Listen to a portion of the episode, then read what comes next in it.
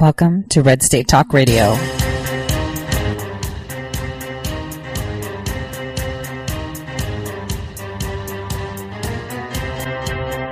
You're listening to Tory Says for the next hour. I'll be your host, Tory.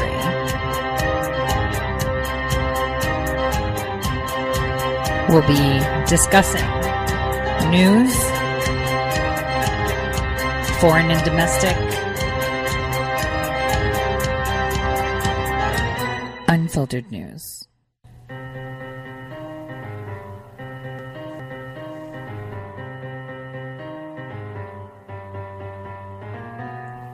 Real news. Welcome, everyone, to the Tory Says Show. I'm your host, Tory. So today is September 12th, 2019, and it's Thursday. And we had a very busy beginning of the week, and today is kind of lullish, which means ramp up. It's kind of like waves. You know when waves go, it's like that part where the wave draws back, and it's kind of like it's really drawing back, and you're like, why is it drawing back so far? And then it comes, push, right? This is what we're seeing now. Every Monday through Friday, 12 to 2 Eastern Time live, I'm here on Red State Talk Radio giving you guys news that you probably won't get anywhere else. If you go by what the mainstream media has, you're pretty much walking like a zombie through life and not understanding what really is going on around us. So today, I wanted to just kind of touch base and skim over a few things. I know a lot of you want to hear about Flynn. We've already talked about Flynn, and what we're seeing now is stuff that we already said was going to happen months and months and months ago.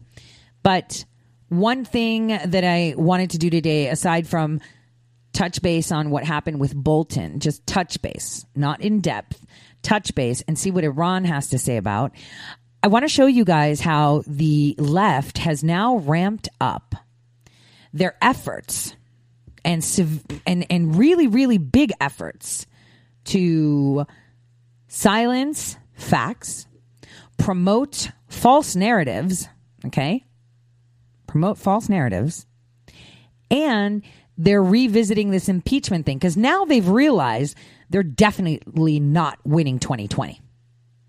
And they've definitely realized that there are a lot of sealed indictments that are coming after them, coming after what they own, coming after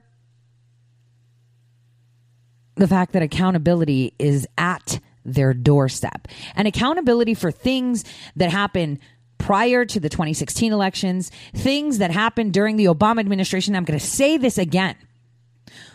The word impeachment, what we have to remember is that we can and we will be impeaching a president, but it will not be President Donald J. Trump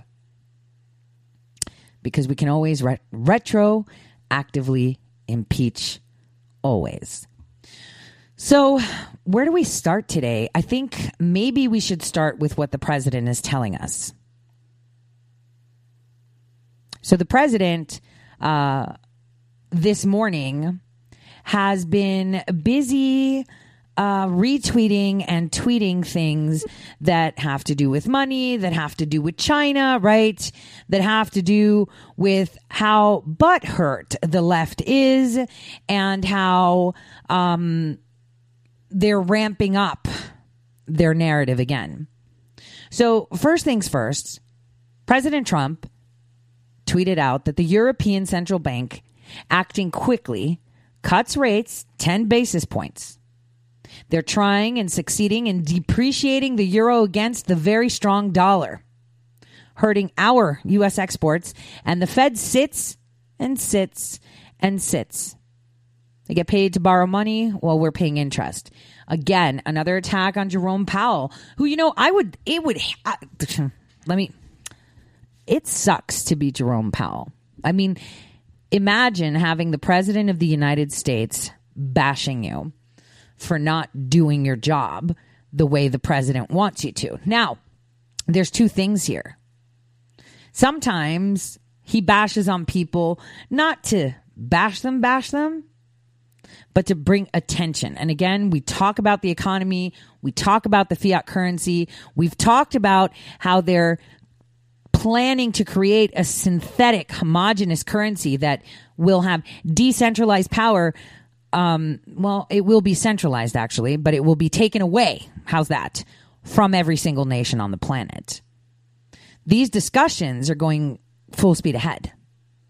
And yet our Federal Reserve, the private company that dictates money flow, let's get things out there, right? Is not helping the country that created this fake currency.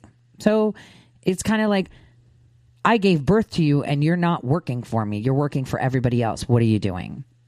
So we need to be paying attention to that, because right after he tweets that out, he says, it's expected that China will be buying large amounts of our agricultural products. Interesting. Back to back.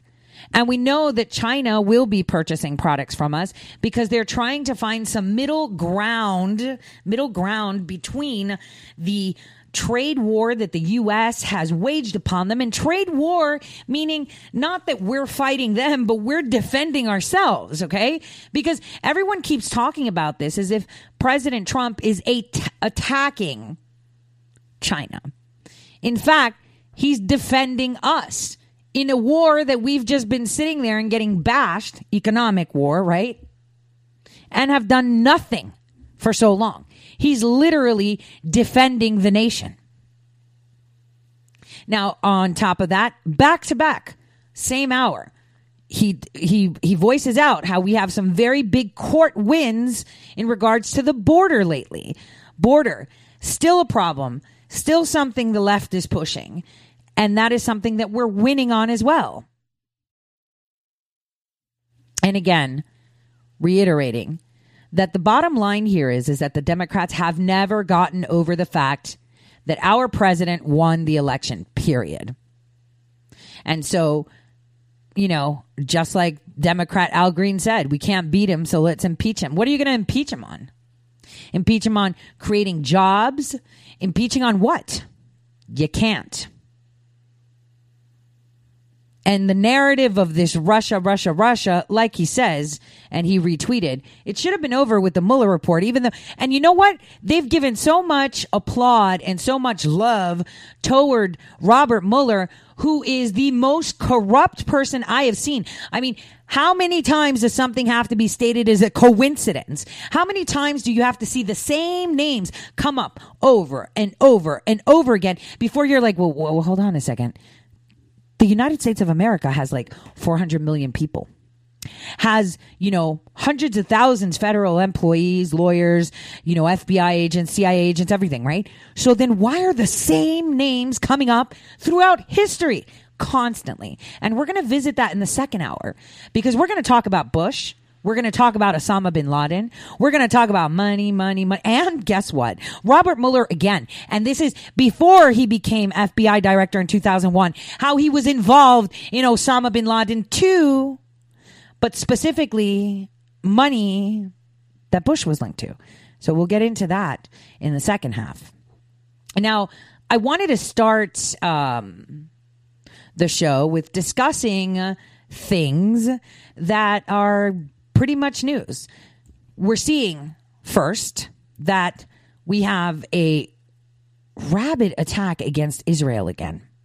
And now this is on all fronts. So we've got social media attacking Israel, and we've got this article from Politico that was dropped that the prime minister of Israel came out and literally called fake news.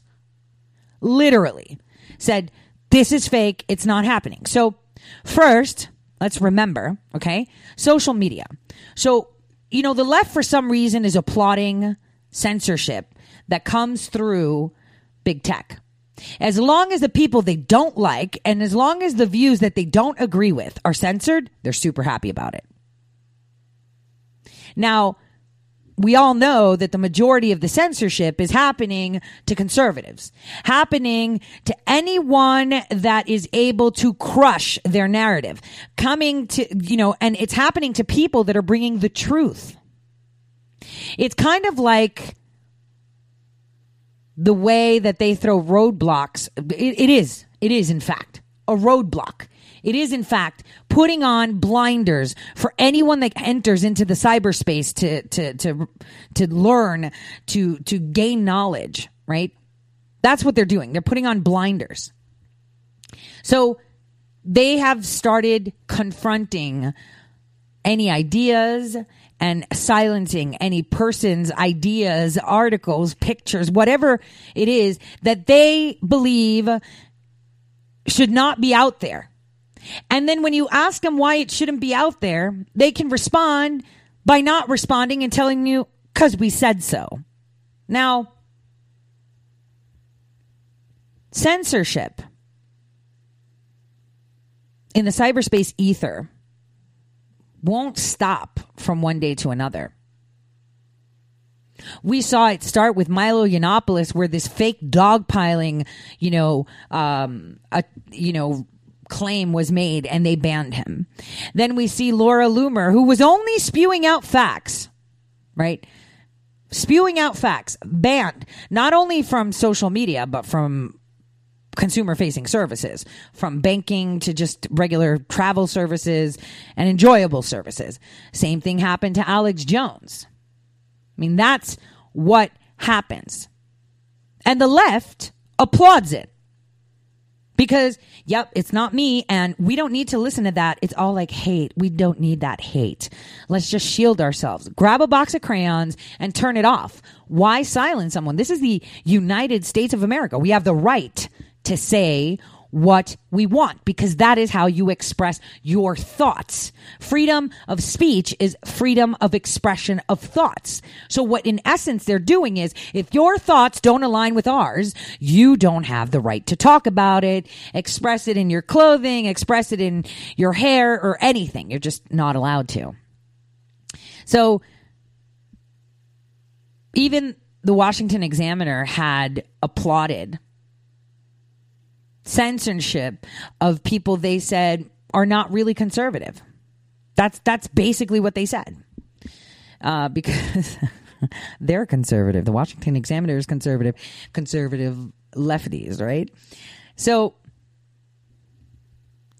today, the chat feature that the verified page of the Israeli Prime Minister, so Benjamin Netanyahu's official Facebook page, was suspended for 24 hours. So Facebook censored the Prime Minister of Israel for 24 hours because they broke their rules on hate speech, supposedly. So now, not only are they censoring you and I from what we can say and what we can post, but they're doing this to leaders of nations now. Imagine, Zuckerberg's supposedly a Jew too. Maybe he's as big of a Jew as, the Maxwells and Epstein, right? That kind of Jew. The self-loathing, nefarious, I pretend to be a Jew, because real Jews don't do things like that. I'm just saying. So if you thought that it just happens to people, it's happening to politicians globally. Netanyahu is a world political figure, and it was done with not even, any consideration. I mean, Twitter had even considered once, if you remember, and they still are, censoring President Trump because they say so. Now, here's the thing. Do you know the Prime Minister of Israel's page was censored because the page supposedly said that voters should avoid creating a government composed of Arabs who want to destroy us. All women, children, and men. And that's true. I mean, I talked about Osama bin Laden's official... Okay, Let me hiatus here. So back in 1999, Osama bin Laden was one of the most wanted people of the United States of America. The most wanted.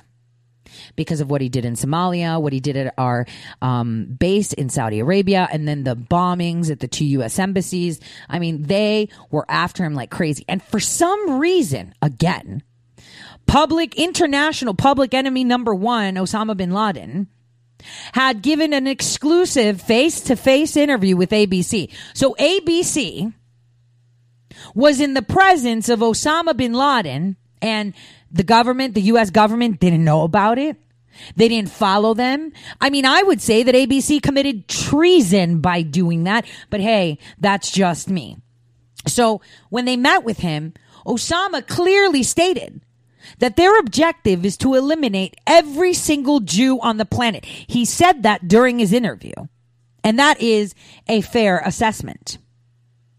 Now, there are many in the Islam nations that are just like, you know, they're so over it right now. They're like, whatever, just leave it alone. They're not bothering us. We can all really coexist. There are Islam nations like Saudi Arabia because they're actually working together, right? They co-sponsored and funded a railway that goes from Israel to Saudi Arabia.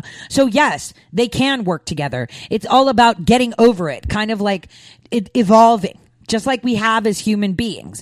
You know, back in the day, it was okay to hang people in the square. Now it's not, because we change our perspectives as we evolve as social beings and as we evolve as people, right? And grow. And the more intelligent and more access we have to science and facts and more educated in general that we are to be able to understand our being, our perceptions change. But one perception that hasn't changed is the fanaticized Muslims. And I've said this before. Think about this very carefully.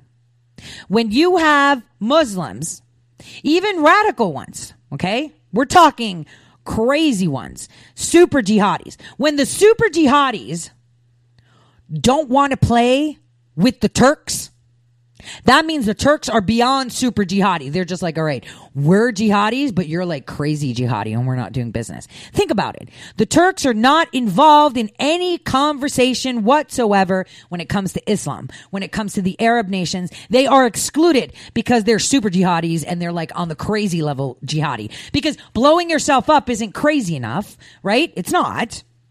But being Turkish and doing whatever is. I want you guys to digest that and understand it. Just how important what I'm telling you is, because this is coming to the forefront very, very soon. Because for some reason, the super duper jihadis are members in NATO. Okay? Just remember that. Okay? Just remember that. So we have censorship going crazy against Israel.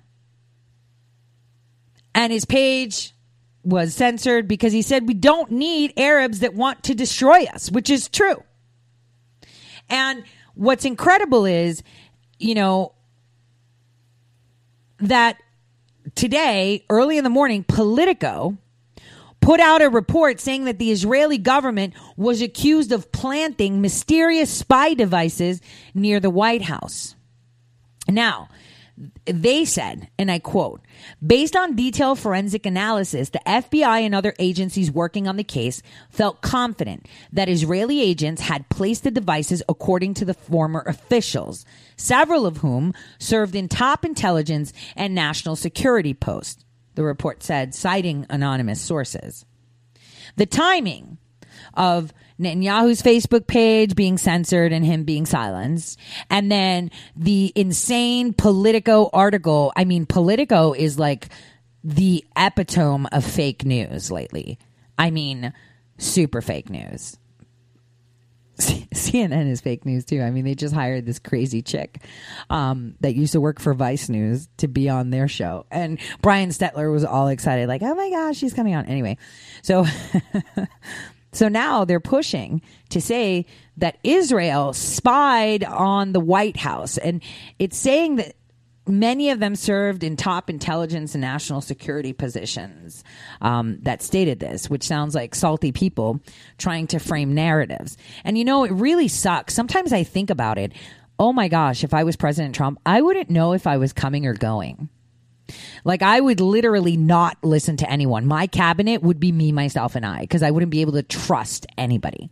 I feel so horrible sometimes because when I see the news going, I'm thinking, oh my gosh, how does he parse through all this BS? I mean, he had Bolton and he still has Brian Hook, which, you know, we're going to talk about on Friday. He has all these people that are holdovers to the establishment Republican regime and the Democrats. I mean, how does he move forward? Now, obviously Israel, the prime minister himself came out and refuted the report almost instantly. Clearly said this is a blatant lie. The Israeli government, under Netanyahu at least, as far as we know, does not engage in any U.S. intelligence operations against the United States of America. And that directive is strictly enforced with no exceptions.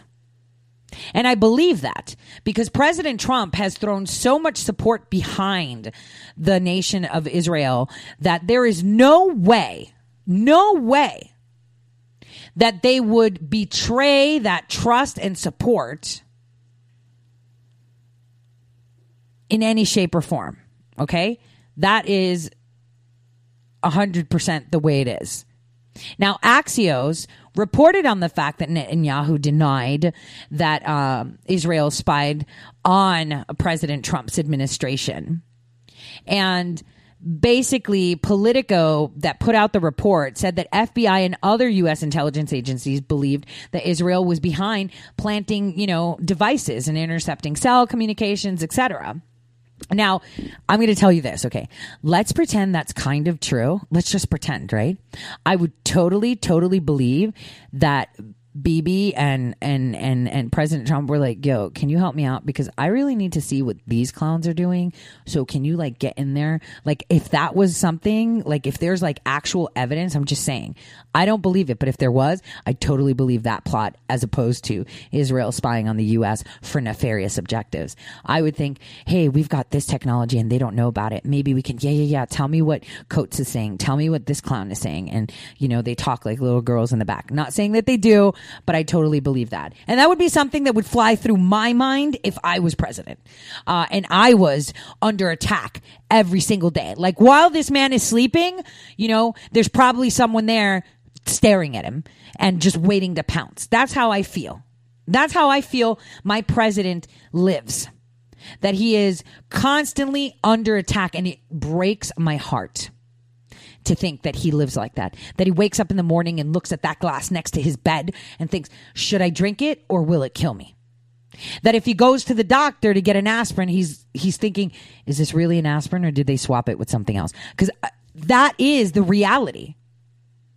They are so insane. They're foaming at the mouth right now because he's still president. And they're also foaming at the mouth because we're gaslighting them by, like, yeah, let's have him for a third term. We're game.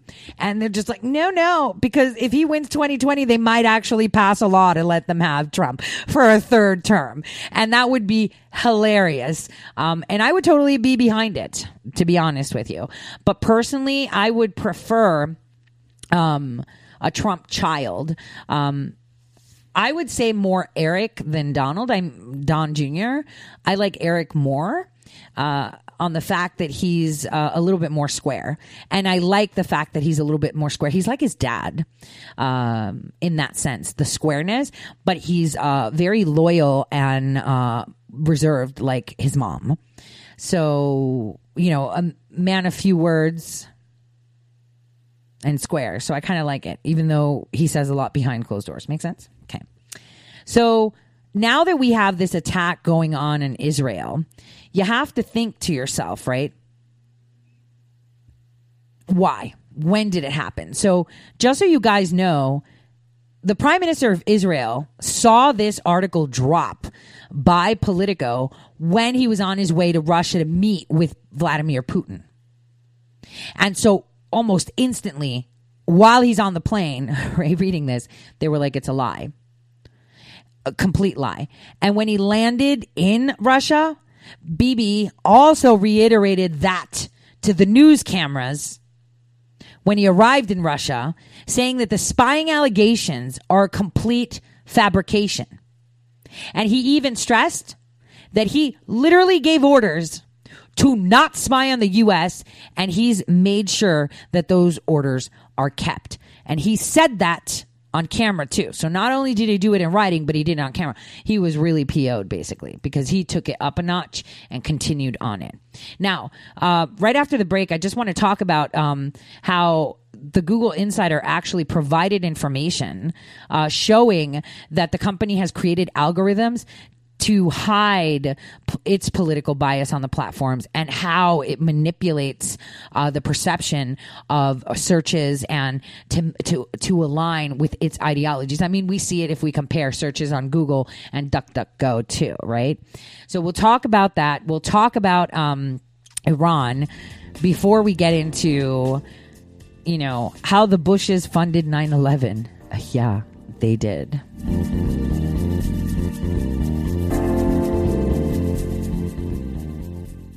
Red State Talk Radio is now available as a voice command on your Amazon Echo and Echo Dot by simply saying, Alexa, play Red State Talk Radio. Red State Talk Radio on TuneIn. Concern to every single American. Now, we've been hearing all these stories about sanctuary cities that... You can now find us on the Amazon Echo and Echo Dot, on TuneIn, on iHeartRadio, and we also have the phone apps in the App Store for your particular phone. And just in case we activated your Echo Dot, Alexa, stop. Hello, my fellow patriots. My name is Michael Flynn Jr., and I am the proud son of General Flynn. Your support of the last 2 years has been incredible and will never be forgotten. If you'd like to continue supporting General Flynn, you can donate to our Legal Defense Fund. Any donation is welcome. To donate, go to www.MikeFlynnDefenseFund.org. Thank you, and God bless America. Hey, this is Leonora Cravota from Red State Talk Radio for My Pillow. I used to have trouble sleeping. My Pillow changed all that. I now fall asleep within moments of my head touching my pillow. That's how comfortable My Pillow is with its patented interlocking fill. My Pillow stays cool and does not go flat. Plus, it's machine washable and dryable. My Pillow has a 10-year warranty and a 60-day comfort guarantee. My Pillow is also the official pillow of the National Sleep Foundation, and it's made right here in the USA. My Pillow is now offering Red State Talk Radio listeners a 4-pack special with 2 premium standard or queen pillows and 2 go anywhere pillows. That's 4 pillows for the price of 1. To take advantage of this special offer, call 1-800-961-9194 and ask for promo code Red State. That's 1-800-961-9194, promo code Red State. Put sleepless nights behind you with My Pillow, the most comfortable pillow you will ever own. For the best night's sleep in the whole wide world, visit mypillow.com. Guaranteed life insurance with no medical exam. Sounds great, right? Even better, your rates will never increase and benefits will never decrease.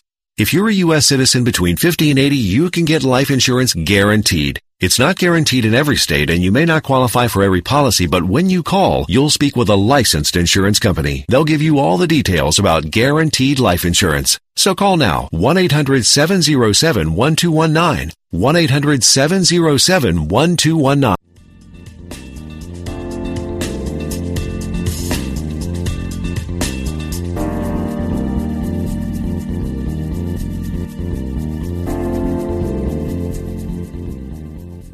All right. Welcome back, everyone, to the Tory Says show.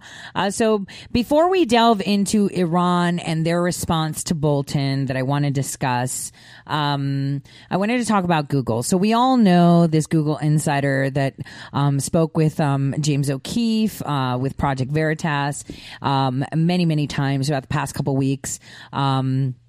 And obviously, to conceal their identity, they have, you know, obfuscated what he looks like, right?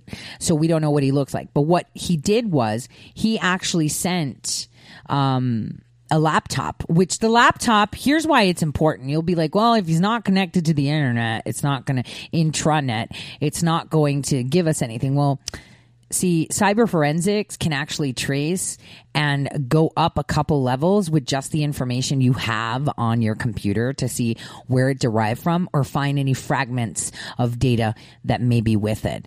So there was a computer that was sent out to the Department of Justice last week. And so they received it last week. And apparently the Justice Department will have the evidence along with documentation that was provided that Google has indeed been manipulating the algorithms and evidence of how it's done, like providing that proprietary information. Now, first of all, I just want to say I'm totally for slamming Google for not being honest. And as a public service utility, you would say a search utility, but are they, or are they private? You know, it's really sketchy territory right here. You know, it could be considered a concern in infringing of intellectual property and, you know, giving away secret, you know, formulas of codes. So, you know, I'm speaking on both sides, right? I'm saying, you know, this is a problem for the guy that handed it over because does he get immunity from being sued? Not really, because it's proprietary information, right? But anyway, the Google CEO, if you remember, last year was at the House Judiciary Committee, and he was like, no, our search engine is totally not biased. And the thing is, was he under oath? Can he be thrown in jail for lying? I don't know. I mean, that's something we should ask.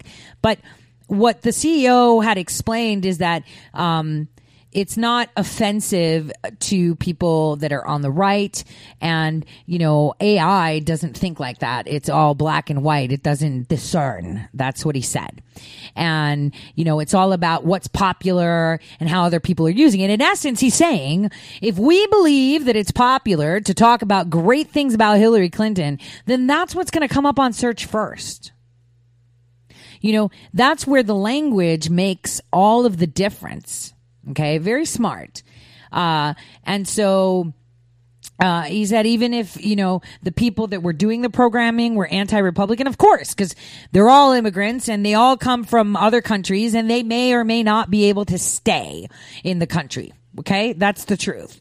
But, you know, they explained how it doesn't happen. Now, the insider from Google said that people cannot fathom just how advanced algorithm tech is. And that's true.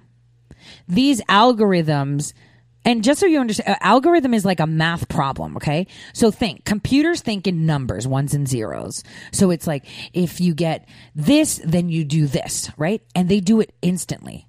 So the minute you type in the word Hillary, it could say Clinton is great. It'll come up because it's like every time someone puts in the word Hillary or it's Hilla, you start to populate is great, is amazing, is the woman that breaks glass ceilings. It programs it to automatically pop those out. And then when you do a search with words of such, it'll say if, you know, someone says Hillary Clinton body count, it'll say, when you see that, you know, bring up how Hillary Clinton has lost weight or cut her hair or walking in the woods or some other rubbish. It's instant. These are math problems. So the word Hillary might represent one. The word body count may represent -6. So then the math problem solution comes up to give relevant things that pop up these numbers. I'm trying to like make it as simple as possible so you understand. So they can manipulate things in real time instantly. And so this is a concern, but it's a fixable concern, meaning that any algorithms being used on search engines, I believe, should be made public. And that they should be all created equal with no bias, that actually look for the words that we are asking for. that are plain out just search. Because, you know, when you're searching for things, like say you go in and you type Jeffrey Epstein, I don't know, and MIT, it'll come up with only the stuff that people are reporting now. If you want to see any reports from like 2002, 1990s that are already archived on the internet, if the news agency hasn't deleted those files yet, well, you know, you're not going to be able to find it. You're going to probably have to go to page 200 and something to find it, because they're going to give you what they want to give you. Kind of like what the news does. They only give you the information they want to give you to make sure that you think the way they want you to think. So is it really unbiased? Do we have access to everything? I mean, you know, how do we know? We don't. Unless we're one of those engineers. And, you know, people that got into the industry of coding and engineering to compress data, to search, to create amazing search engines, to promote knowledge, because knowledge is what helps human beings evolve. Human beings, not like evolution, like physically, but mentally. You know, this is how, through knowledge, through expression of art, through, you know, interactions with each other, we developed a better conscience as social human beings, right? We don't disembowel people in the square because they stole an orange anymore, right? We don't, you know, bury a woman in the ground and throw stones at her head because she cheated on her husband. You know, we don't, you know, see things that were normal just 50 years ago, 100 years ago. We don't, because we developed socially. Why? Because education and knowledge and information started to be more accessible. So someone that may have not come from the background to be able to go to college in the 40s because they came from a blue collar factory working family suddenly can still be a child today of a factory working blue collar family that never had an education, but have it at their fingertips at home to educate themselves beyond belief. You know, when I was a kid, I used to go to the library all the time, and I used to take garbage bags full of books home, and I would just read. And a lot of that stuff was way over my head. I mean, at 8, trying to comprehend hydroelectric plants and how they function and how they promote energy. I'm dead serious. Like, this is stuff that I found interesting, but it was over my head. Like, imagine, you know, I say it to my kids all the time. If I was 8 years old and had the access to information you have now, I would be like a nirvana genius, because all I would do is immerse myself in learning, because I had that craving. And now we can create better technology, solutions to problems that have plagued our civilizations for eons, because there is that accessibility. And now we have these companies that are trying to bottleneck that too and not allow certain information to fall into people's hands, certain information to be seen, and certain ideologies to be perpetuated based on information available. So this is a big deal. You know, it is a very big deal. And as software engineers, you know, you go in there to create something that makes it easier for people, and you pride yourself on that. But what kind of software engineer is okay with creating roadblocks? I mean, it's no different than creating a wall and saying, you're not allowed to come into this, you know, area of the city because you're poor. This is basically what the software is. It's creating a wall and saying, you're not allowed to see this because we said so. No, you're not allowed to, period. Now, that is exactly what's going on. So this is going to be pretty interesting, because we need to see how they respond to it. You know, we need to see how they respond to it, because kind of like Peter Strzok's text messages where he's like, oh, I hate Trump. Oh, I'm going to stop this. Oh, I'm going to do it. You know, we have in Google engineers and people that are innovating. Oh, I totally hate Trump. He's so disgusting. Like, let's find a way to stop him. You know, they're so fruity. It's like, just do your job. You're supposed to be innovating. You're supposed to be there to make life easier for people. And this is why you're in this business, not to tell people how to think. Okay? And here's where we go to feed into what the fake news is doing. The fake news is promoting this too.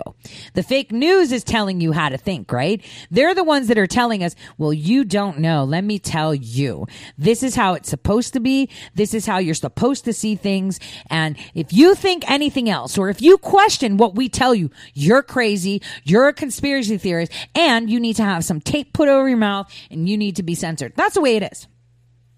That's how fake news operates, in the same way that the Google search engine does. You're not allowed to see this information. And if you do see this information and you agree with it or you question what we give you, then you're the problem. That's how they flip it. Now, the same thing goes for the simple thing of Bolton being fired. Now, I have not hidden my feelings about Bolton at all. I have been waiting for him to get fired for a while, and I've always questioned as to why he was appointed in the first place and why he tagged on, only because of what he did in Central America, okay? That is where I put my foot down, and I was like, you know, because I'm a very tolerant person. You can make mistakes, you can push, I'm totally fine with that, you know? I've actually been very humbled, you know, with my battles that I've been doing against politicians regionally and the slander warfare that they've used against me. It's humbled me to understand just how their tactics work and how using truth direct doesn't help. Honestly, guys, like we see that when you use facts, when you use reality, you know, it backfires all the time.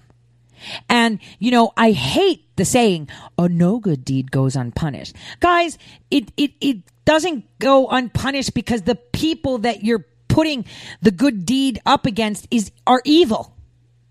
For me, I was doing a good deed. I was exposing pedophilia. I was exposing high-level child trafficking networks within my state. And they came out calling me names, saying things, making allegations and publishing them. And it's like, okay, well, if I did that, where's the victim? We don't need a victim. Okay, well, if I did that, where's the loss? We don't need a loss. And I'm like, okay, so that's called defamation then.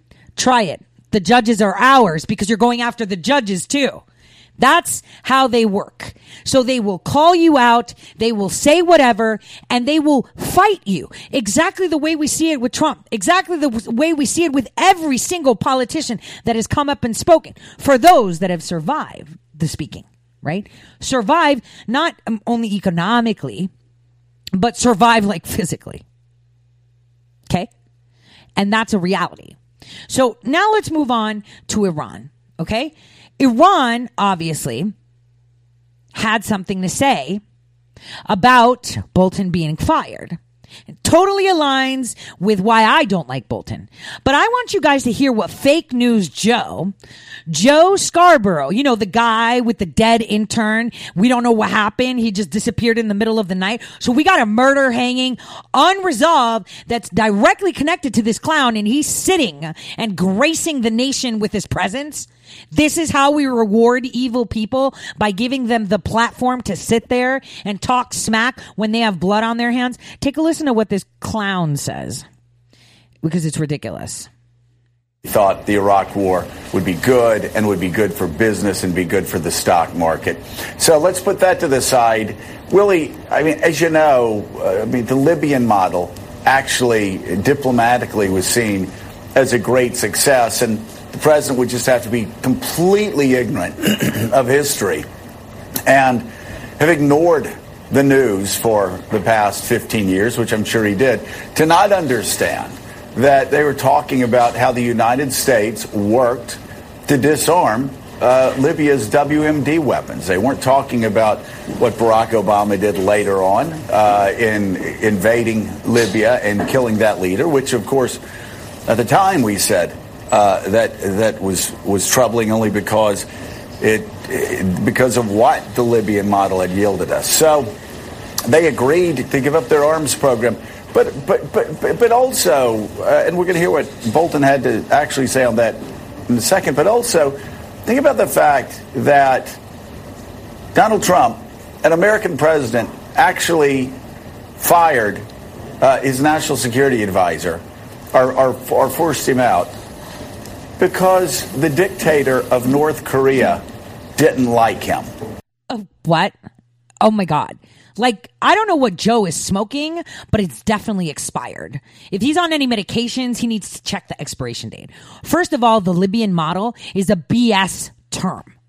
Weapons of mass destruction, WMD. We've seen that movie before, haven't we? And what's going on in Libya right now? The United Nations have literally offered Qatar and Turkey a whole section of Libya.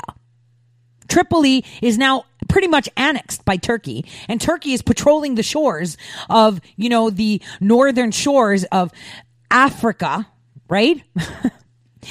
Encompassing with their, you know, coupled with the fact that they've invaded Cyprus's waters and they're drilling, it's like they're sandwiching in territory that they have occupied and they're taking over. And you know what? Libya gave up? No, Libya got money. And that's the thing about small nations. They have few leaders and they line their pockets, and that's how they operate. It's kind of like in my state of North Dakota. There's few leaders and they line their pockets and they operate. It's called the good old boy club. You think in a state with 700,000 people doesn't happen? It doesn't, it happens, and it won't happen to a nation with 1 million people, 2 million people. Of course it will. In like Greece, everybody's related to some politician. And when they gave up and forfeited, I know because I have relatives that are supposedly, that were politicians and are still trying to get into the political game, because everybody, it's small. It's a smaller country, smaller mass bodies, physical people living in a place. So the smarter ones, or the swampy ones, or the witty ones, or the clever ones, or the sneaky ones, or the slimeball ones, are the ones that are always in control. This is why we can't fathom the amount of corruption we have, because we have so many levels obfuscating it, you know, from here to here to here to here. Because I'm sure every single one of you listening to me now have stories about your local cities and your state of how corrupt and networked they are. I mean, I've literally exposed the fact that in my state in 2013, a regulation was literally penned by the Attorney General himself, creating his own criminal information justice network.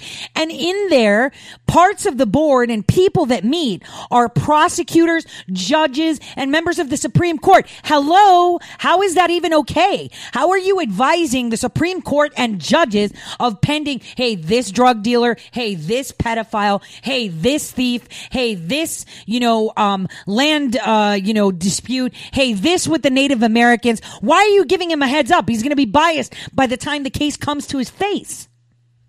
But, you know, whatever, right? Corruption, right? That's the way it works. And that's what happened in Libya. They lined their pockets and they bowed down, the corrupt ones. And this is why Benghazi was something, I wouldn't say easy, but it was easy. It was easier for them because they had already succumbed. Now we have Joe peddling the idea that, oh, Trump fired Bolton because Kim Jong-un didn't like him. It's like, what? Are you insane? Take a listen to his stupid theory. Didn't like him. I mean, you have, again, Bolton being tough, not only in North Korea. He's spent a lifetime being tough on Iran, which Donald Trump's now talking about giving a $15 billion bailout to because of mistakes that he himself has made. That is a total lie. That is something that the European Union has proposed, and the U.S. said, no, you pay them. We're out of that deal. So they're pushing a lie so that people, you know, if you say it over and over again, someone's going to believe it. And then that someone's going to convince someone else it's true. And then it's going to be someone else is true. Kind of like that stupid theory that he's going to look into the social credit score. No, he's not. There's 29 proposals. That was just something that was amplified by a cancer research network saying, hey, since we're using this to detect cancer, why not use this to detect crazy people that shouldn't have guns? you know, violate HIPAA altogether. Because right now, all we're doing is getting voluntary information for people that might think they might get cancer. So we just track all their medical information so they can train our artificial intelligence algorithms to be able to determine if they have cancer. Maybe we can get people to volunteer their information so that way we could say, hey, neuropsychotic gun-related violence may occur, probability so-and-so. This is exactly what he's doing. He's pushing this idea so that people believe it. There is no way President Trump will pay them $15 billion. He's been a patsy for Russia, so much so that his own intel community says that American democracy is at risk. The Taliban, I mean, Bolton wasn't sufficiently pro-Taliban enough. Donald Trump wanted to invite on near the anniversary of September 11th, the Taliban to Camp David. This is a guy, Willie, this is a guy who continues, and we've said it for some time, but he keeps doing it, embracing our enemies and insulting our allies. I don't think John Bolton was ever going to fit neatly into that sort of ideological construct. Yeah, and Wes, as I said, when you look at John Bolton, he has had a series of ideas, a series of policies he's pushed through the Bush administration. Mm-hmm. He's always been who he is, and President Trump knew that coming in. So then on the way out the door to criticize him for all those things when you welcomed him in is a little bit odd. But yes, what jumped out at me is exactly what Joe pointed out when I listened to the president. He said Kim Jong-un didn't like John Bolton, didn't like the way he talked about the Libyan model, and so therefore that's part of the reason I couldn't keep the guy around. It's, I mean, I didn't understand the selection of John Bolton, right, so I can't say I shed a tear watching him exit. But it is interesting because there is no concept of a Trump foreign policy. There's no concept of a strategy.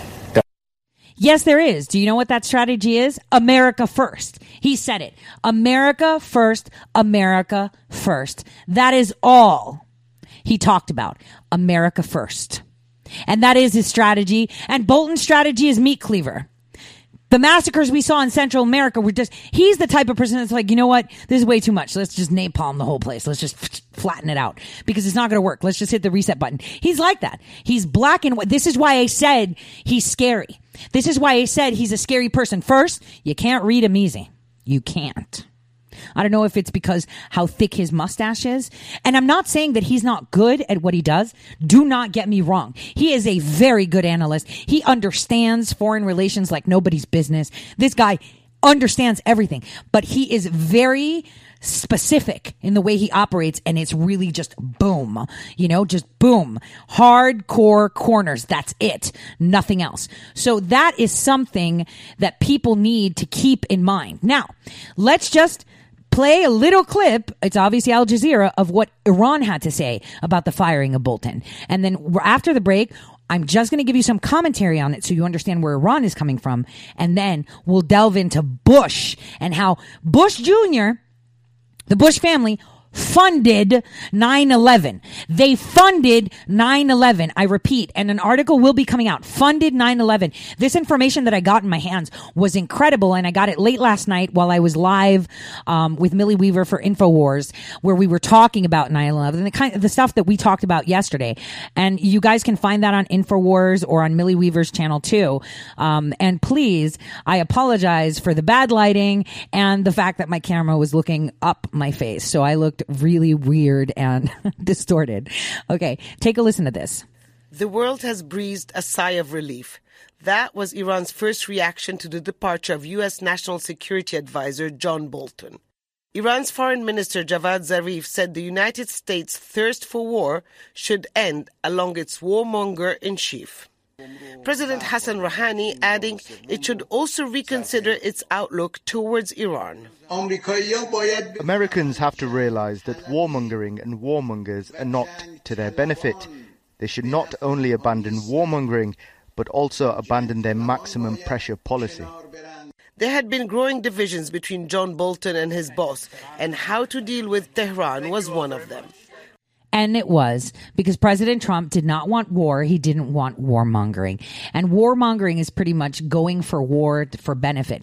I don't think John Bolton was a warmonger, but he was a war ultimatum, meaning level the place out if they're not willing to come to the table. That's basically how he sees things.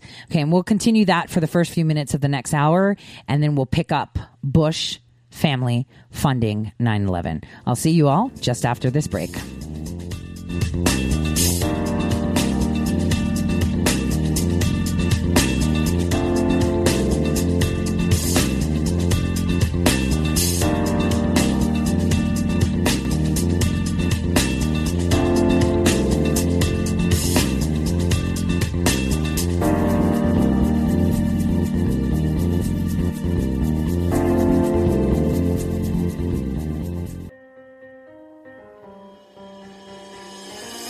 Welcome to Red State Talk Radio.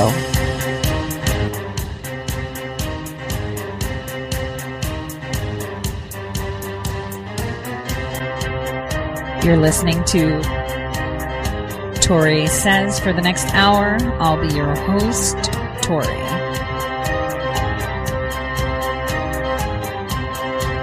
We'll be discussing news, foreign and domestic, unfiltered news.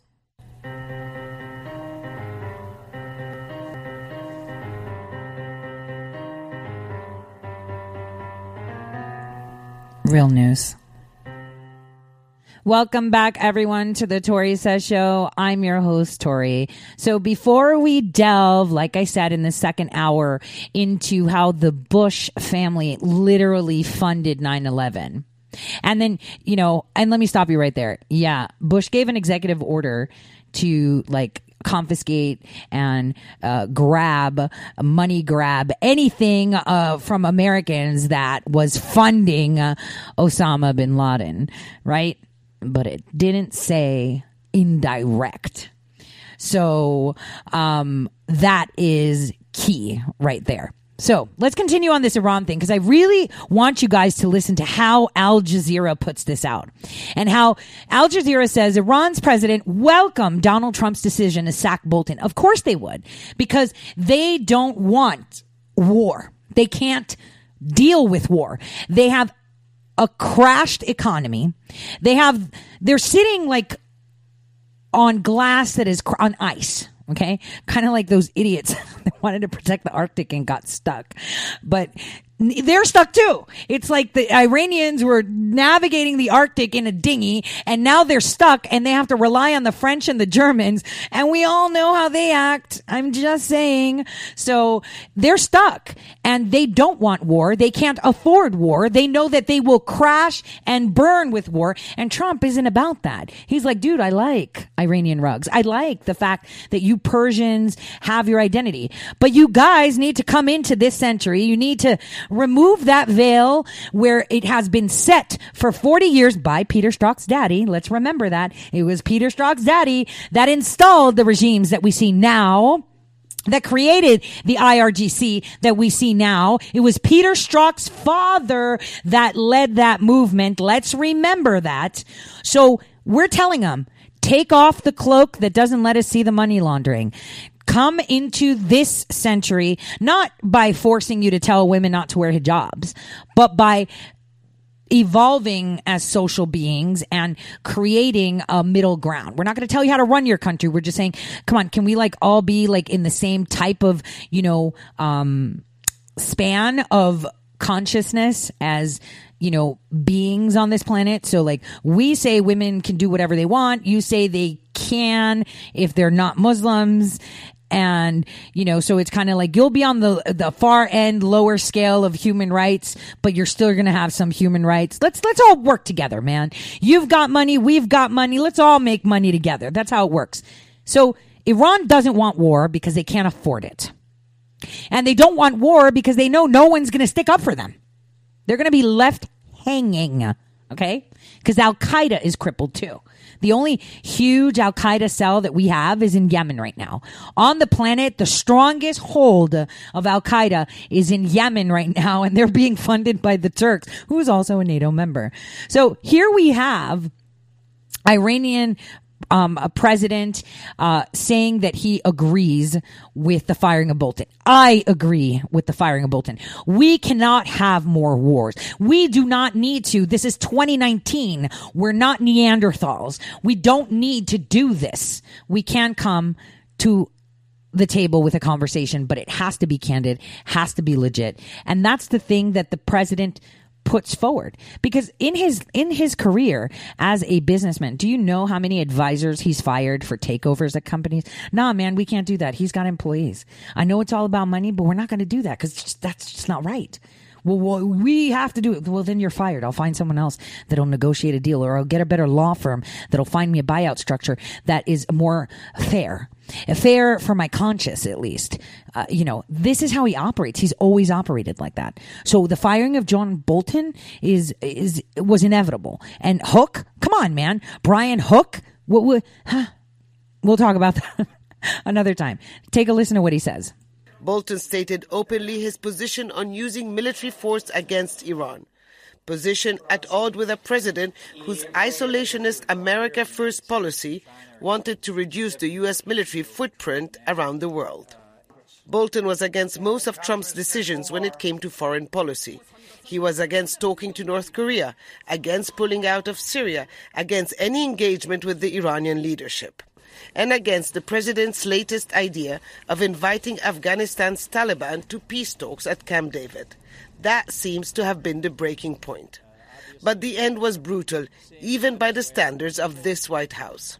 Donald Trump tweeting, "I informed John Bolton last night that his services are no longer needed at the White House. I disagreed strongly with many of his suggestions, as did others in the administration. Therefore, I asked for his resignation, which was given to me this morning." Bolton tweeted not the usual thanks for being able to serve, but saying he'd quit rather than being fired. At a news briefing at the White House, which Bolton was initially listed to attend, Secretary of State Mike Pompeo defended the president's decision. The president's entitled to the staff that he wants at any moment. This is a staff person who works directly for the president of the United States, and he should have people that he trusts and values. There were many times Ambassador Bolton and I disagree, that's to be sure. But that's true for lots of people with whom I interact. And with Bolton's opposition gone, there could be obvious changes. For example, there's a better chance the president will meet his Iranian counterpart. The president's made very clear he's prepared to meet with no preconditions. President Trump said he will announce who will be his fourth national security advisor next week. His choice will give an indication in which direction he wants to steer his foreign policy. His foreign policy, his domestic policy, we all know what it is. It's America first. And this is why he's been so successful. And yes, he could go through 40 national security advisors, since the left stole the only national security advisor that made sense in a Trump administration, and that's General Flynn. And they did that on purpose. You can't have General Flynn. You can't have the guy who knows where all the bodies are buried. You can't have the guy who knows how things operate. You can't have the guy who knows the MO of how we operate working as President Trump's national security advisor. Because if he is appointed national security advisor, if General Flynn is appointed as the national security advisor, they go up in flames down to the root. It's like when you want to get rid of a tree stump and you drill in. So President Trump drills into the stump. The fire that burns it down to the core is General Flynn. And this is why they so incessantly trapped and tried and semi-succeeded, because in 2020 we will have the right national security advisor. I mean, I would have thought that it, it would be cool. Being dead mid-cycle 2020, like March, if it was like, yeah, nope, it's not Trump Pence, it's Trump Flynn. That I would totally get behind. I'd be like, yep, let's change those ballots. Let's change those stickers. Let's change those banners. So that would be awesome. That would be the most controversial thing to ever happen. Now, just to touch base, the Daily Beast put out a report saying that, you know, President Trump is flirting with the idea of, you know, accepting a deal that the French have put a plan together to give $15 billion in credit to the Iranians if Tehran actually falls back into compliance with the Obama-era nuclear deal. First of all, the French can't give $15 billion, neither can the Europeans in general, okay, or the Germans. They are tapped out. They are borrowing money like crazy. They are in the hole. They have no money to give, because if they did, they would have been paying Iran all this time, and we wouldn't be at the position where Iran is like, either you guys pay me or I'm making uranium. And it's like, first of all, they've been making uranium, okay, and enriched uranium, okay, but whatever. So this is where we're at. People are losing their mind. And I already told you that we were in talks with Iran. I already told you that we're going to be meeting with Iran. And you watch that fly, because I am happy that Iran is happy, because that means that we are on the same footing and on the same page of where it should, where our policies should equate and balance out. We should be on the same level when we're talking to people, no matter if you see them as a terrorist or not. No one, no matter how deranged or disgusting or evil they are, will come to the table with the intention of actually putting forward a deal if they don't have equal, you know, like a chair that sees equal on the table. You can't be on a bar stool and them being on a kiddie chair. It's got to be at least equal for them. And I think this is the best way to go forward. Now, I want to talk about the Bushes. So when I did that one piece on Jeffrey Epstein, which I still have the articles about his money, and the thing is, I'm reluctant to put it out because the New Yorker totally stole all my stuff for Jeffrey Epstein and spinned it in a way that wasn't correct. You know, the emails from Bill Gates and all that stuff. You know, I have the pictures of them sitting on campus in Harvard. Okay. I've got all that stuff. I've been having that stuff. I've been collecting it for years, ever since I saw the Lolita Express on a U.S. base offshore. And I thought to myself, who is this guy? Why are we having private jets? And why is he coming out dripping? He wasn't like dripping in ice, you know, like tons of diamonds, but he had chicks around him. They were talking and everyone was kind of like rushing to him. And I was like, who is that clown? And they're like, oh, you don't know who he is? He's like this big businessman. Why is a businessman landing in a place that's supposed to be a war zone, even though we weren't technically at war at the time, you know, in a private jet to pick up a general and, you know, some senators? Like, what's going on here? And ever since then, I have been following Epstein. So I've got more Epstein stuff than you can believe. And, you know, hopefully some of that stuff might be lost on the 8chan board. So I'm like waiting for that to come back up. So here we are, right, at the brink of understanding just how I mean, how many times does something have to be a coincidence before it's like, okay, it's not a coincidence? Same names. And yesterday when I was live with Millie, obviously we were talking before the live show, and obviously there's a candid clip at the end because I was really upset that my camera was shooting me from a downward angle, and I was like, oh my gosh, my face looked like super round and I had chins, and it was like a panoramic view, and I was just like really self-conscious. But we discussed this, and she said the same thing, like, it's the same people coming up. And I said, exactly. And while I was on with Millie live yesterday, I had received a lot of information in, you know, through my, wherever I go and get it, I'm not going to say where. And I was going through it this morning. I haven't had the time to go through all of it, but it came back to this circling back. This is stuff that is residual from what I was looking into Epstein. So I found that Bush Senior's dad was in bed with the Nazis, right? And that his bank was owned by literally Nazis, and that they were literally funding Hitler during the war, right? I had found that documentation. I even found, you know, from archives, government archives, how the administration at the time had confiscated and froze, you know, their assets. So you know, it's not something that doesn't happen. I mean, doing business with the enemy is kind of like the Bush MO. And not just the Bush, the Clinton MO too, right?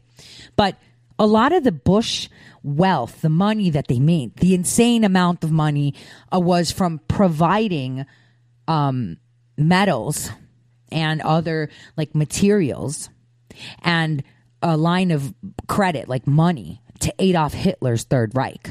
Okay, Prescott Bush, you know, the, you know, President Bush Jr.'s granddad, President, you know, Bush 41's dad, Bush 43's grandpa, right? They were actually seized by the U.S. government under, you know, the under a specific writ that was put out. So during World War II, under the Trading with the Enemy Act, Roosevelt confiscated and seized the Union Banking Corporation, New York City, as a front for the Nazis, right? And that was done in October of 1942. Bush, Ronald Harriman, and then two other Bush associates, and it was like, what's that? 1, 2, 3 Nazi executives owned the bank's shares.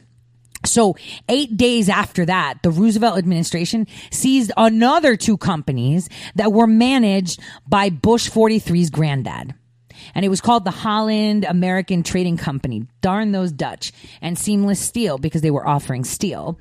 That were both managed by Bush Harriman Bank. By the bank that was part of the bank, Union Banking Corporation in New York, funded and managed the Holland American Trading Corp and Seamless Steel.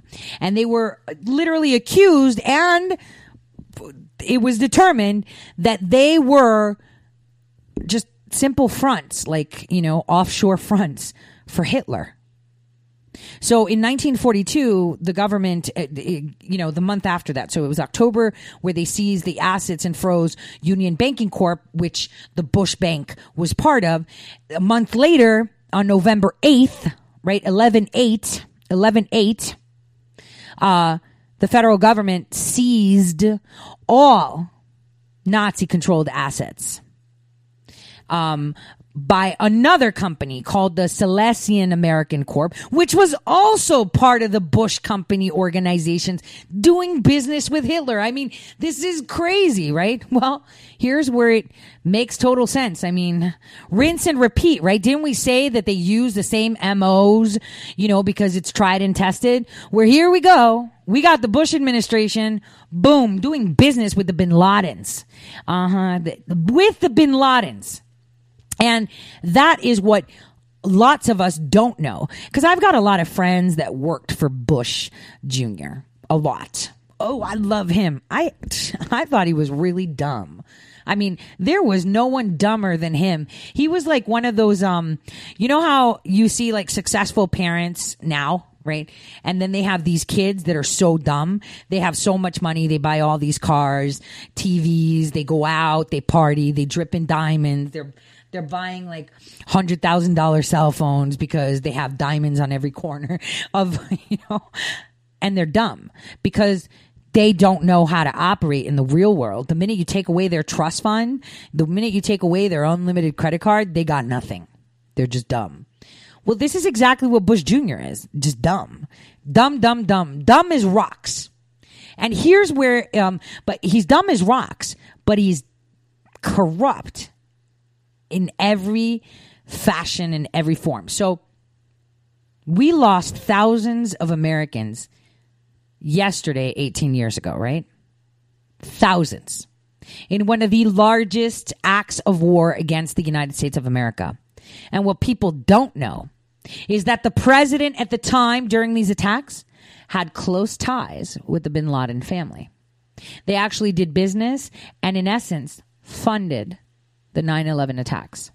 So Osama bin Laden being a Saudi himself, right? You know, they have like tons of brothers and sisters and then 100 wives. So they like you know, propagate like nobody's business. It's like bunnies. It's like a dog, you know, that gets pregnant, pops out 10. That's the way it is. They have a lot of kids, and it's all about lineage. It's all about securing your bloodline. I get it. And I'm all for that. I wanted to have a lot of babies, but I just wasn't that blessed. I only had 2. I wanted a lot of them, to like fill my gene pool, but, you know, to leave some of it. But this is how they operate, their gene pool. Well, one of Osama's brother was Salem bin Laden, right? He was one of Osama's older brothers. He was like one of the chief investors in something called Arbusto Energy. Yeah.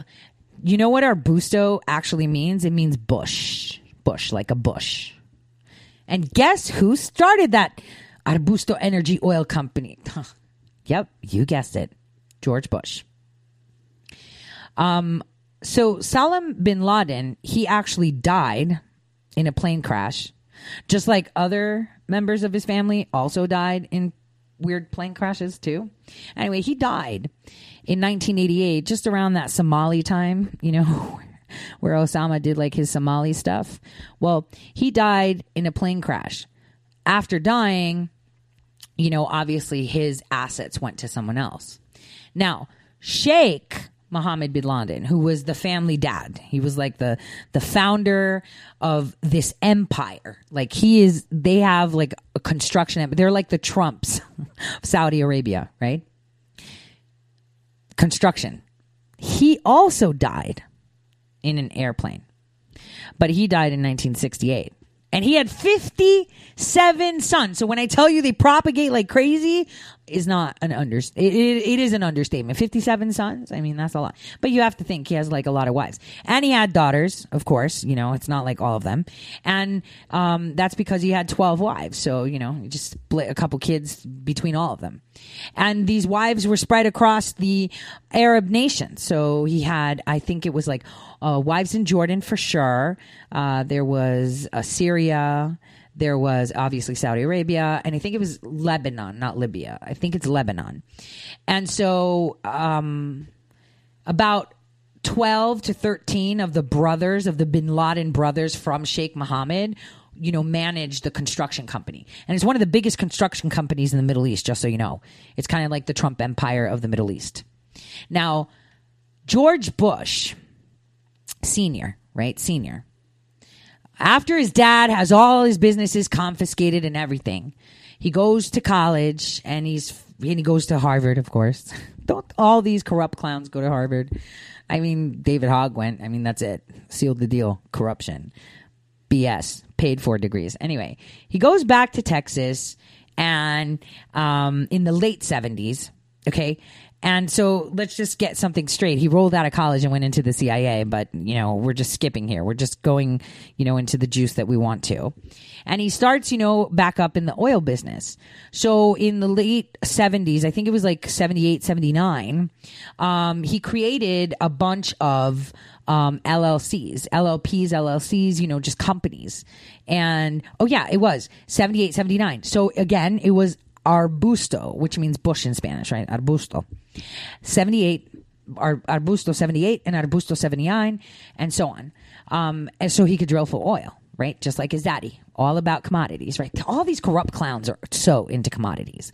Now, so Bush 41's backer, like money guy, was this guy who dealt with like aircraft, right? And you know, it was natural for him to get into like aircraft and selling planes, right? Because he was part of the Air National Guard. He actually served with Bush 41 too. And for some reason, Bath, who served in the Air National Guard, has a connection to the clown agency. And now, so the fact that he's connected to the CIA has to go with his brokerage of aircraft. And that's very specific because actually the brokerage of one of those aircraft was one of the aircrafts that was brokeraged and sold to Barry Seal. You know who Barry Seal is? You should look at my article that talks about William Barr on TorySays.com. He was the CIA pilot that was supposedly moving drugs drugs from Panama, you know, with Noriega up to Mena, Arkansas.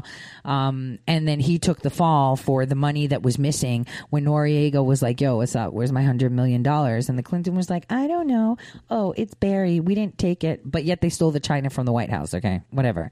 So anyway, so this guy sells aircraft, and one of the airplanes that he sold was the one that Barry Seal has. And, you know, they're working together, and he backs Bush 41's oil businesses, okay, in the late 70s. Now, there was a 1976 agreement that I found that shows that James Bath, who was the aircraft broker, right, that he was like selling planes, the plane broker, who also backed 41. There's an agreement between him and Salem bin Laden, you know, Osama bin Laden's brother. And James Bath, the plane broker, was his business rep in Houston. It's like, So how does a guy that sells planes for the CIA and for other people, like private jets and airplanes, that also invested in Bush 41's oil business, end up representing Salem bin Laden, right? I mean, think about it. So what this plane broker that served with Bush, coincidentally, and sold planes and worked for the CIA, was actually something that came and became public, because this is how I found it, from a guy named Bill White. He was actually in real estate, and he was working in real estate with this guy Bath, right? And White literally came forward and told federal investigators in 92 that Bath had told him he helped the CIA, you know, as a go-to guy, the same year that Bush 41 served as director of the CIA. Are you getting this? So the same year that Bush served director of the CIA, the same year, and at that time also, Bush was what? Investing in oil and asked Bath for money. He was working with the CIA too. Incredible, right? We'll continue this just after this short break, because this gets so crazy.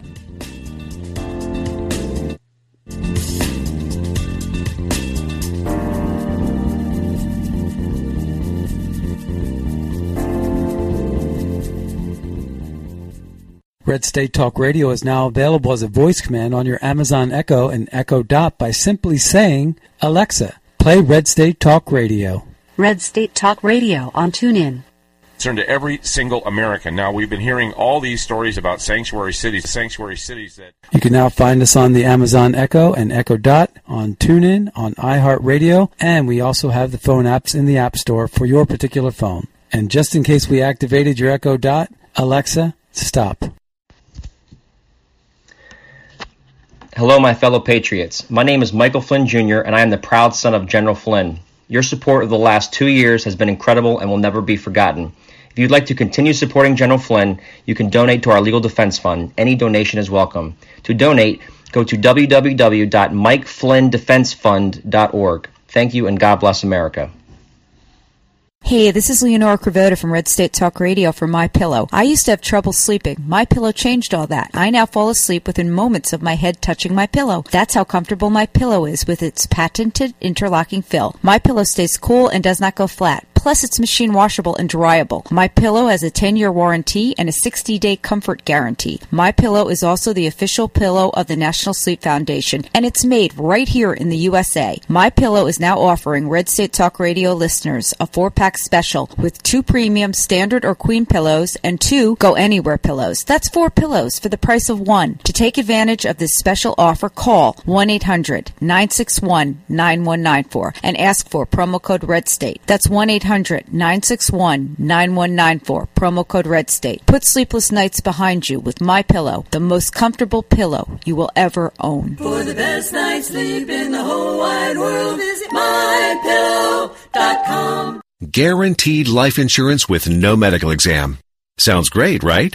Even better, your rates will never increase and benefits will never decrease. If you're a U.S. citizen between 50 and 80, you can get life insurance guaranteed. It's not guaranteed in every state, and you may not qualify for every policy, but when you call, you'll speak with a licensed insurance company. They'll give you all the details about guaranteed life insurance. So call now, 1-800-707-1219, 1-800-707-1219.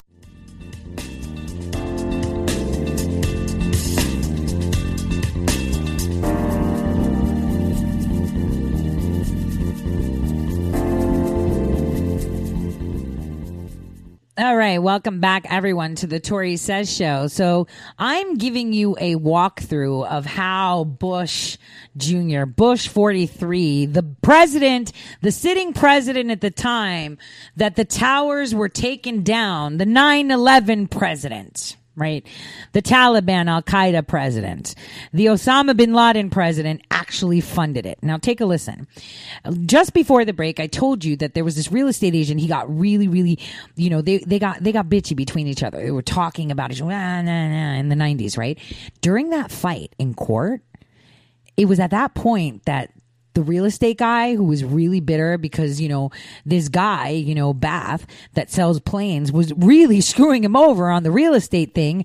You know, he literally, it's in court records, said, well, you know, Bath isn't a good guy. He's like managing millions and millions of dollars for Sheikh Khalid bin Mahfouz, on one of these Saudi rich guys. And that, you know, those investments that, that Bath made into like real estate was with money, with Mahfouz's money. So with Sheikh Khalid's money was how he funded, right? The Houston Gulf Airport. So he was saying, you know, he's telling me about money, but he's talking about money, but he's using Saudi money to fund the airport. He's like managing money for Saudis. And so, you know, Sheikh Khalid, you know, is a huge, you know, the Mahfouz family. They actually have Marfin Bank. You know, they're huge, okay? Huge bankers. They were one of the largest stockholders in a very specific bank. A bank that was shut down, albeit, right, in the 90s. The bank's name was called Bank of Credit and Commerce International, BCCI. It was the mobster bank, the cartel bank. It was the terrorist bank. They funded, you know, people all over the world. They had offices in like almost 80 nations. Okay. And even though it looked like a regular bank, kind of like HSBC, you know how HSBC, the Hong Kong bank, just splurred out from the east like it was a plague. I remember seeing it in Hong Kong, and then it's like, whoa, it's everywhere in Europe. Whoa, it's in the US. What happened? You know, this is what this type of bank was. It actually is linked to Noriega, Abu Nidal, Kunsa, you know, the guy that runs the Golden Triangle in Asia, you know, super like, you know, Asian mafia, man, nobody could. The Mexican cartels look like, you know, Care Bears next to the Asian mafias, okay? Let's be honest. Saddam Hussein had banking operations. The Medellin drug cartel, like all these people had bank accounts with BCCI, and they were exchanging money. So BCCI was actually, I also had a bunch of people in the United States. There were a bunch of Democrats, a bunch of Republicans, a bunch of banks that still exist in the United States. Little banks, you know, that senators make. Kind of like Senator Hoven in North Dakota that has banks. Kind of like the Attorney General of North Dakota that has banks. You know, BCCI had all of these people linked to them. And so that bank was found to be a money, it was just a washing machine, okay? For smuggling weapons, for, you know, funding terrorism, for, you know, through like Middle East and African resources. So that would be oil, gold, diamonds, etc. And that was to influence American politicians, okay? That's basically why they were funding them. So, you want to hear something really funny? Here's where the same names pop up. Do you know that the chief of the Justice Department Criminal Division of Bush Sr., who he was? Guys, you will not believe this, because when I saw this document, I was like, shut up. How did I miss this? Okay. Remember how I tell you that Comey's resume, Mueller's resume, so confusing. Was he a U.S. attorney there? Did he work there? He was in Boston. Did he do this? Comey was supposedly a U.S. attorney only for a year and a half, then became acting attorney general. But apparently on some places, he was a U.S. attorney over here and over there and over here. Here's this. The chief of the Justice Department Criminal Division under corrupt, disgusting Bush 41 was Robert Mueller. Mind blown, right? Mind blown. So the Robert Mueller, okay, Robert Mueller was the chief of Bush 41's Justice Division. No wonder he just became supersonic, you know, FBI director under Bush Jr., eloping with no oath of office just a couple days before 9/11. Now we understand where this report, and I can't wait to put this in perspective, where the New York Post published, oh, you know, he was covering up for Saudis. No, he wasn't. He was covering up for the Bushes, because I got the goods on that one. So Mueller was literally the one that was slapping people on the wrist, you know, for, you know, being in on, you know, the whole, banking with BCCI. And remember, as FBI director, he, you know, replaced Louis Freeh, who did nothing when the Clintons were selling our national security secrets to the Chinese, and nothing's changed because the Clintons have been working with China all this time. So this is incredible. So remember, in 1992, right? So we have the Financial Crimes Enforcement Network, right? Which is part of the Justice Department. Actually review to see, oh, is this, you know, real estate agent just saying stuff about Bath because he's like salty because of what happened at the Gulf airport and stuff, you know, about Bath, you know, smuggling money from wealthy Saudis and Middle Eastern, you know, businessmen to influence Reagan and Bush. Remember, Bush 41 was a 3-term president. Don't listen to that. Reagan was president. They shot him and he was like, all right, I'll line up, but just let me like pretend at least I'm an actor, because this really sucks. So here's the thing. He looked into it. And Robert Mueller was head of the criminal division at the time. So check this out. So Robert Mueller now, you know, at that time was the FBI chief in a senior position who reviewed all that stuff, right? And he, and White, even, you know, the salty, real estate guy actually said, you know, Bath, you know, and the Justice Department literally blackballed him. No one would work with him. No one would finance him because he refused to shut his mouth about the Saudi connections. It's kind of like anytime you talk, they will blackball you, and they won't just blackball you by saying, don't hire them. Don't sell to them. They'll blackball you by putting out headlines. So, you know, they slandered this real estate guy who got the short end of a stick by Bath, who was dealing with the Saudis, who was running everything Saudi in America and running the Bush's money too. And so this guy was called a fraud. He didn't do anything. They ruined his life because he was telling the truth. And there were sworn depositions where even that corrupt Bath, that plane seller, you know, said that he was representing 4 very rich Saudi business guys as a trustee. So Saudis go to this white guy in Houston that just happens to be BFFs with Bush Sr., right? And they flew together, you know, at the Texas Air National Guard. And they both served in the CIA. So the Saudis would totally put a CIA agent as their trustee. I mean, totally makes sense. 100%. Right? So he said that, you know, he'd put his name on stuff and they'd get investments and he gets 5% of whatever they get.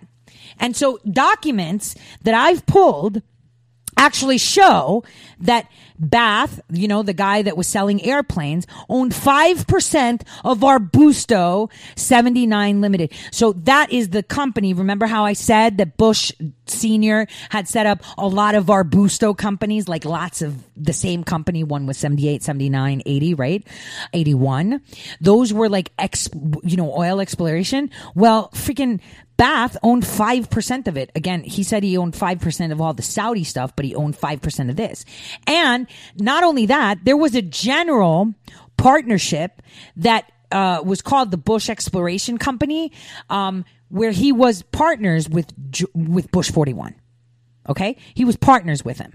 So here we go, where Arbusto, the name Arbusto, got changed to Bush Exploration, and then it merged into like the new, you know, company that everybody knew about, and it was more mainstream in the 80s, obviously, because Bush was then vice president, as Spectrum 70 Energy Corp. Spectrum 7 Energy Corp. So here's where it moves along. So now we have Bush controlling oil fields, right? He's CIA, took out JFK, of course, you know, during his time, right? And then we've got Bush and, you know, moving along. They're all like working together. Guys, I don't even know where to go with this, how much I can tell you without, you know, you following it. But what I can tell you is that Bush made a lot of money with Harken Energy Corp.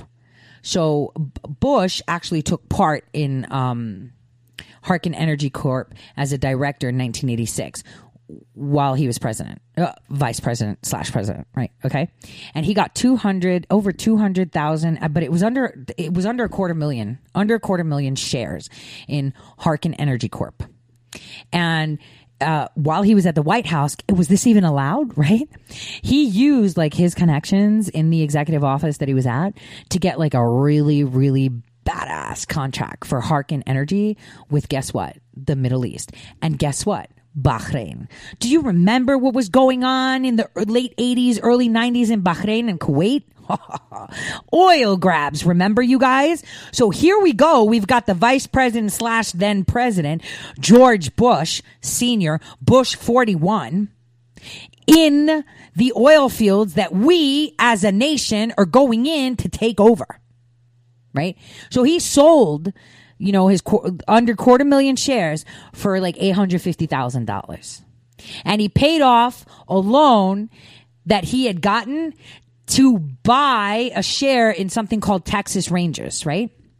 And the Bahrain, you know, the deal in Bahrain was actually, and here's this, same damn players, you guys.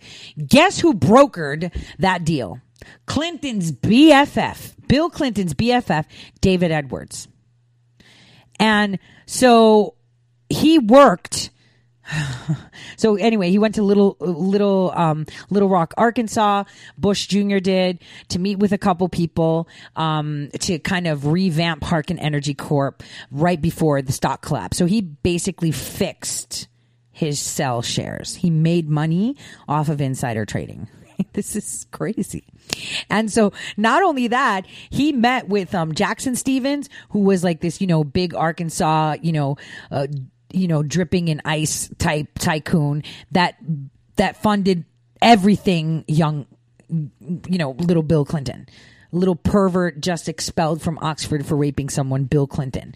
So he funded everything. And for, you know, this Arkansas guy, I remember reading about him. So Stevens was like very well known because he like did like a huge, like, you know, threw a huge bash and fundraiser for Jimmy Carter. So, you know, that's how he was. But here's the thing. This guy, Stevens, the guy that was like, you know, that probably had the, you know, the cowboy, even though they're not cowboys in Arkansas, but whatever, cowboy belt buckle with like diamonds on it, was like deep, like he was eyeball deep in the scandal with that bank. Okay, he had a big problem. And what he did was he helped, you know, that scandal. He helped that bank take control of First American Bank that was in Washington. So they let this corrupt money laundering bank literally take over a bank that was an American bank. It was super insane. But here's where it gets even crazier. So Bush was very aware that, you know, his dad was in bed and they were still, you know, getting money from, you know, his papi, you know, that was his papi. He knew that the papi, the Saudi papi that was funding all Bush stuff, you know, Khalid bin Mahfouz and all of them, were funding Osama bin Laden. I mean, Osama bin Laden was cut off from Saudi Arabia. They refused to give him his nationality in the early 90s. They like took it away from him and shut down his bank accounts. But after the attacks in Somalia, they were literally funded by Saudis, other Saudis, wealthy Saudis that weren't connected to the Saudi government. Okay. And so they were funneling tens of millions of dollars each year to bank accounts overseas that were bin Laden's. 5 of them, 5 specific dudes, okay, had the National Commerce Bank transfer $3 million into an account in Capital Trust Bank in New York. That money was then deposited into, get this, Islamic Relief Foundation, which still exists till today. So Islamic Relief and Bless Relief, you know, these Islamic charities that were operating at that time in the US and in the UK were literally fronts for Osama bin Laden. The same thing that's happening today. We've got CARE. We still have Islamic Relief. They were taking money. Now, here's the kicker. The Capital Trust Bank, guess who ran that bank? Mohammed Hussein Al-Amoudi. And guess who his lawyer was? Vernon Jordan. He was like Bill Clinton's BFF. And he was the guy that was like super close to Bill when all that Monica Lewinsky stuff went down. So we have the Abdullah Bakash, you know, the Arab that co-signed $25 million in cash to George Bush's Harken Energy Corp. He is the guy that appointed Talat Othman to manage almost 18% of Harken Energy Corp, a native Palestinian and president of CEO of, get this, Dearborn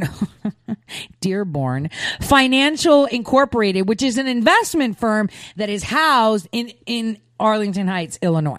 So are you getting this?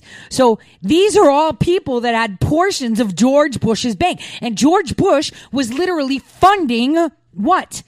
The Capital Bank. And that Capital Bank was funding who? Osama bin Laden.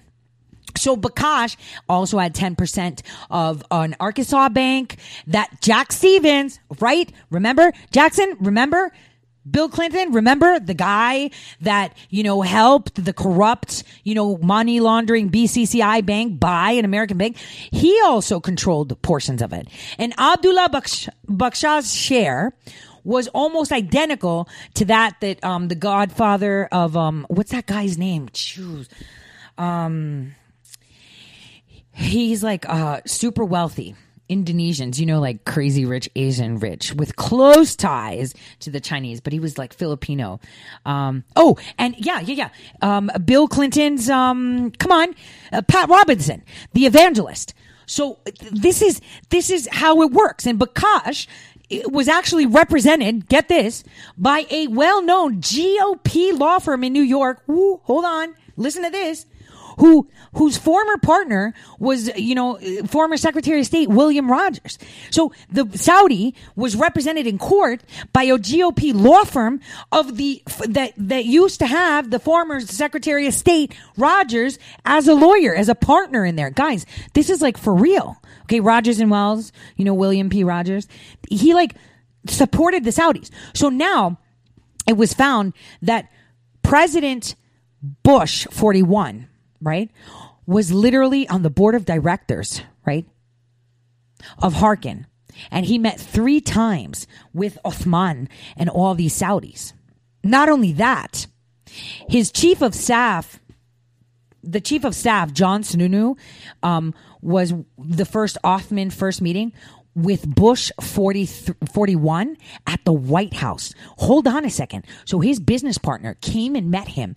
The Arab business partner came and met him in the White House in August of 1990, a few days after Saddam Hussein invaded Kuwait. Dude, they paid us to invade Iraq. Are you getting this? And that was because Saddam Hussein was like, what are you clowns doing? Working with them. So up until even now, today, Arabs are all over Texas in regards to oil. They're not in North Dakota, funny enough, but because North Dakota is one of the leading, oil production.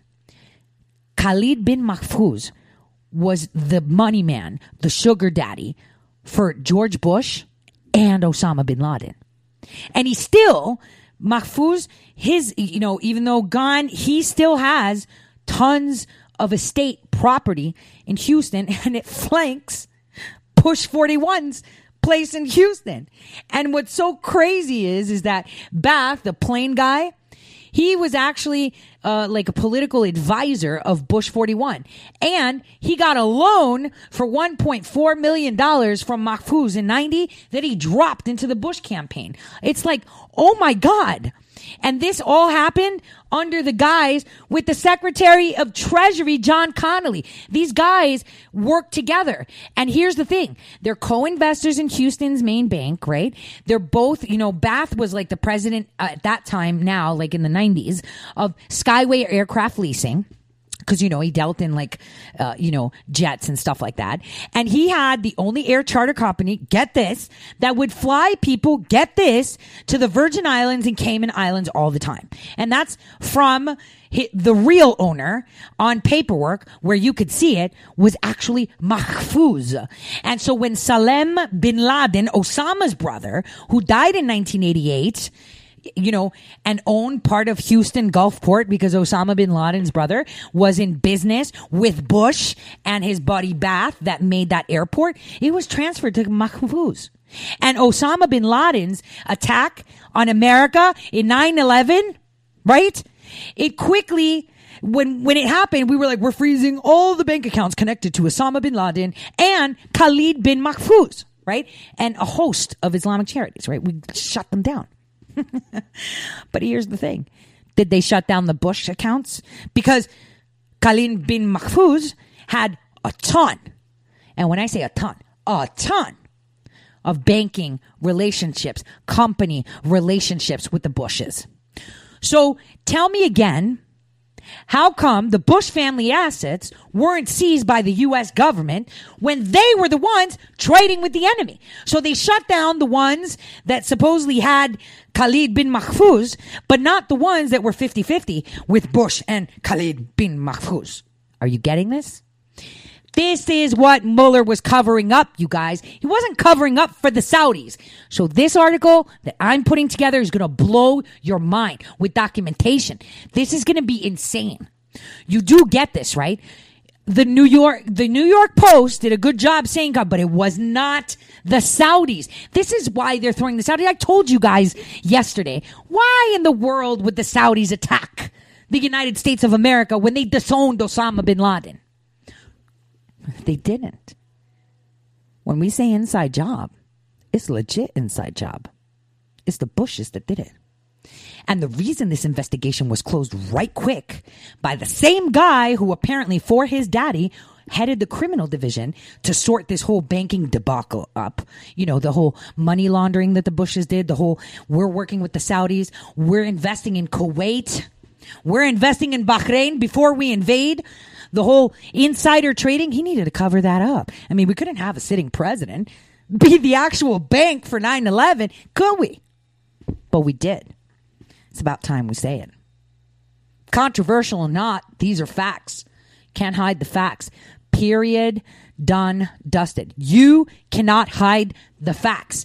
The Bushes funded 9/11. The Saudis were just their partners. They were just about making money.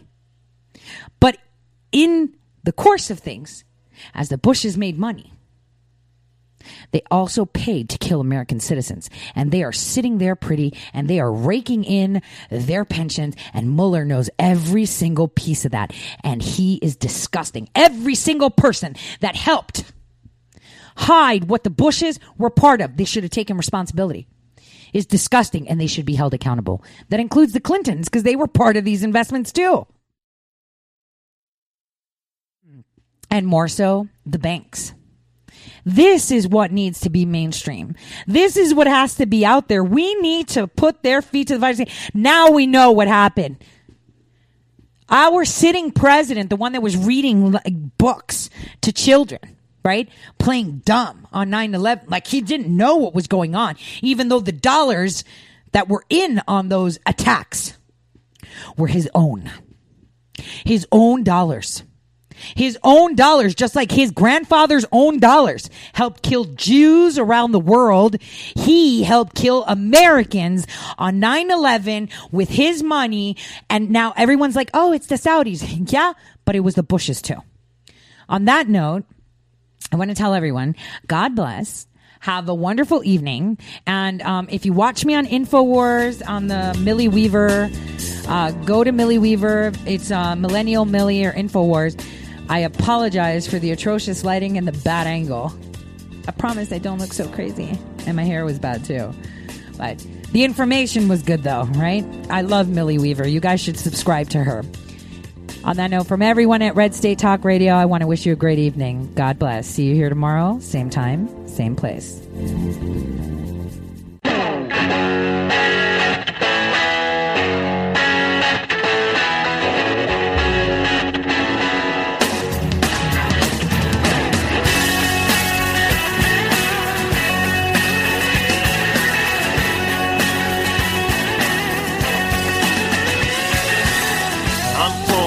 Town in Tennessee, a long way from the suits in D.C., but close enough now to see this mess.